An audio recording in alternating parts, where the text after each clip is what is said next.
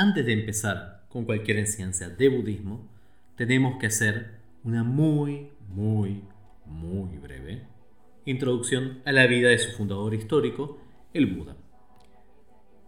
Quiero volver a aclarar que esta va a ser una introducción muy breve y para nada exhaustiva. Hay excelentes libros, novelas, documentales, múltiples versiones de la vida del Buda, que yo aconsejo mucho más que esto, siendo esto una simple forma de citarnos dentro de una situación particular y un contexto, marcando esencialmente los derroteros del budismo especialmente. Por otro lado, hay muchas cosas que han sido noveladas en autores posteriores, todas las visiones que he tenido, todos sus episodios en el palacio. Voy a intentar ceñirme a las cuestiones más históricamente consistentes y especialmente a cómo el budismo evoluciona en base a sus enseñanzas. Siddhartha Gautama, o Siddhartha Gautama, depende de la versión de lenguaje que utilicemos, nace entre el siglo V y el siglo IV a.C. en Lumbini, que hoy está cerca de Nepal, pero esencialmente es en ese momento la civilización de Gandhara, de la India, bajo el reino de un rey llamado Bimbisara probablemente. Digo todo esto porque tenemos muy pocas seguridades de la fecha exacta. Sabemos que en su juventud la pasó en un pueblo llamado Kapilavastu. Esto es probablemente lo único que sabemos con seguridad. Pero sabemos que pertenecía al clan de los Yakyas. Mucho se ha hecho del Buda como príncipe, un príncipe que deja todo. Es probable que no fuera tanto un príncipe como alguien quizás acomodado, alguien que podríamos decir hoy de clase alta, que deja a su familia para esencialmente buscar moksha, la liberación. Esto no es algo propio del budismo en sí, sino que múltiples sistemas de creencias ya lo sostenían, y no es que abandona a su familia y los deja tirados, sino que los deja en la casa paterna, que de vuelta era una situación recurrente en la, sociedad india, especialmente en las castas altas de la India, donde en realidad no se encontraría bajo un abandono, sino más como una persona que parte una guerra, está bien visto que lo haga. De la misma manera, la ida del Buda era algo que traía un cierto prestigio sobre los padres. Esta idea de que Suddhodana, su padre, fuera un rey y que Mahamaya, su madre, fuera una reina, es probable que no fuera tanto así por el nombre, Suddhodana significa eh, cosechador de arroz, con lo cual, quedémonos con la idea de que haya sido un príncipe o no, abandona su casa y va a buscar la liberación. En esto encuentra a dos maestros. Mucha gente piensa que el Buda tuvo maestros, no, tuvo dos, los hermanos Ramaputra y Alarakalama, que lo forman, le enseñan a meditar, pero encuentra que las enseñanzas que le dan no son suficientes para llegar a la liberación Ambos dos maestros, o mejor dicho, tres maestros, porque los hermanos Ramputra eran dos, lo que lo invitan a ser parte, a liderar sus grupos, pero él dice, no, me voy a seguir buscando.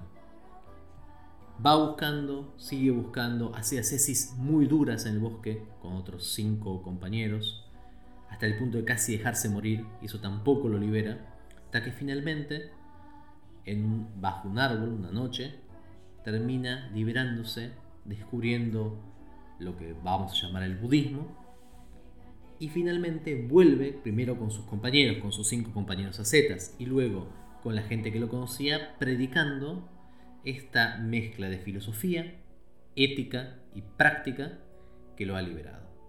Ahora, la primera pregunta es, ¿liberado de qué?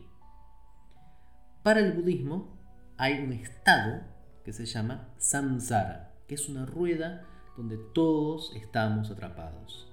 Y este samsara está marcado por algo que está llamado como dukkha. Dukkha muchas veces se traduce por sufrimiento, pero en realidad es la negación de sukha, que es placer. Estamos marcados por series de placer y displacer. Tenemos odio, tenemos ignorancia, vamos a hablar un poquito de eso, pero esencialmente lo que es importante es que la vida en samsara es confusa e insatisfactoria. ¿Por qué? Porque falta cierta claridad, cierta sabiduría básica que se pierde. Y esa sabiduría, cuando se redescubre en el proceso de entrenamiento, nos lleva a nirvana, que es la liberación. ¿Por qué voy a usar la palabra liberación y no nirvana? Porque nirvana es una palabra que aparece en ciertos budismos y en otros se ve como negativos. Por ejemplo, el primer budismo nirvana, nirvana, nirvana va a ser el principal eh, punto de llegada para un practicante. Pero en el budismo que sigue después de eso se va a ver como algo medio cobarde y se va a buscar el Anuttara Samyak el gran y completo despertar. Pero para no llenar de terminología sánscrita todo este audiolibro, vamos a pensar en samsara y nirvana para decir lo confuso y lo liberado.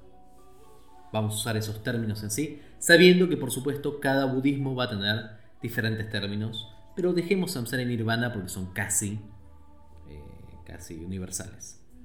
Las acciones generadas bajo la confusión generan karma, que nos ata al samsara, que es el resultado de nuestras acciones. Las acciones generadas bajo la sabiduría no generan karma y por lo tanto nos acercan al nirvana. El primer Buda, Buda histórico, Gautama Shakyamuni, va a vivir a los 80 años. Se va a iluminar a los 35, con lo cual por 45 años se dedicó a hacer crecer su enseñanza. A veces con más éxito que otras, hay que decir esto, en algunos momentos se lo persigue, en algunos momentos se lo homenajea mucho, pero logra establecer las bases de un budismo, que se va a llamar el budismo Nikaya. Este budismo va a tener como figura destacada al Arhat. El Arhat es esencialmente una figura que deja todo para liberarse él y cuya forma de ayudar a los seres es mostrar un ejemplo. Este budismo va a ser de un corte especialmente monacal y la idea va a ser que cuando uno quiera realmente ser budista, deje toda su familia y se transforme en un monje. En este budismo también tiene, empieza cierta tradición budista horrible de machismo y patriarcalismo, en el cual al principio hay arregañentes monjas y luego, con el paso del tiempo, terminan siendo subyugadas esencialmente a los monjes. Este primer budismo eh, se va a dirigir hacia el sur, hacia la isla de Lanka, y hoy en día va a ser el budismo principal de los países llamados Theravadas, que es una de las sectas Nikayas, que va a ser el budismo Sri Lanka, el budismo de Myanmar, el budismo de Laos, el budismo de Tailandia. De este budismo, nosotros en la Sangha sin nombre no tomamos casi nada. Es súper respetable, nos parece súper interesante, yo como budólogo no creo que tenga esencialmente mucha verdad este reclamo de somos los budistas originales, porque hay muchas diferencias y su canon está puesto por escrito entre el siglo I a.C. y el siglo I después de Cristo, con lo cual un tiempo importante después de la muerte del Buda, pero es muy muy fuerte en esos países, ha tenido una tradición muy interesante y ha marcado muchísimo de la historia del budismo, tanto en Asia como en Occidente. Pero con el paso del tiempo, en el norte de la India va a surgir otro tipo de budismo, menos orientado hacia los monjes, más literario y más enfocado a la interacción de todos los seres.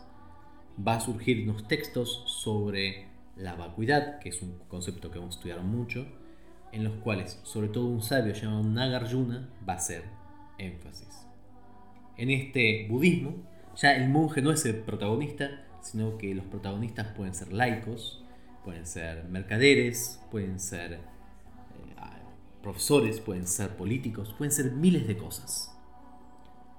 Pero también su liberación va a ser menos yo me libero y explico cómo, que intentar la liberación de la sociedad en la sociedad, cosa que el monje dejaba.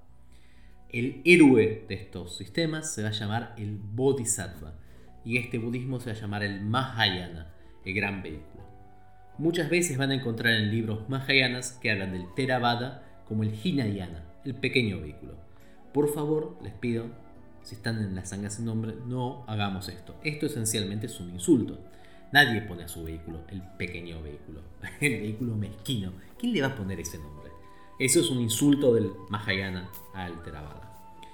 El Theravada es el Theravada, la escuela Nikaya de la cual sale el Theravada se llama Nikaya, y el Mahayana son todas las escuelas que surgen de esta postura, en el cual los budas y los bodhisattvas, que son budas que están entrenando para ser budas, van a intentar ayudar a todos los seres.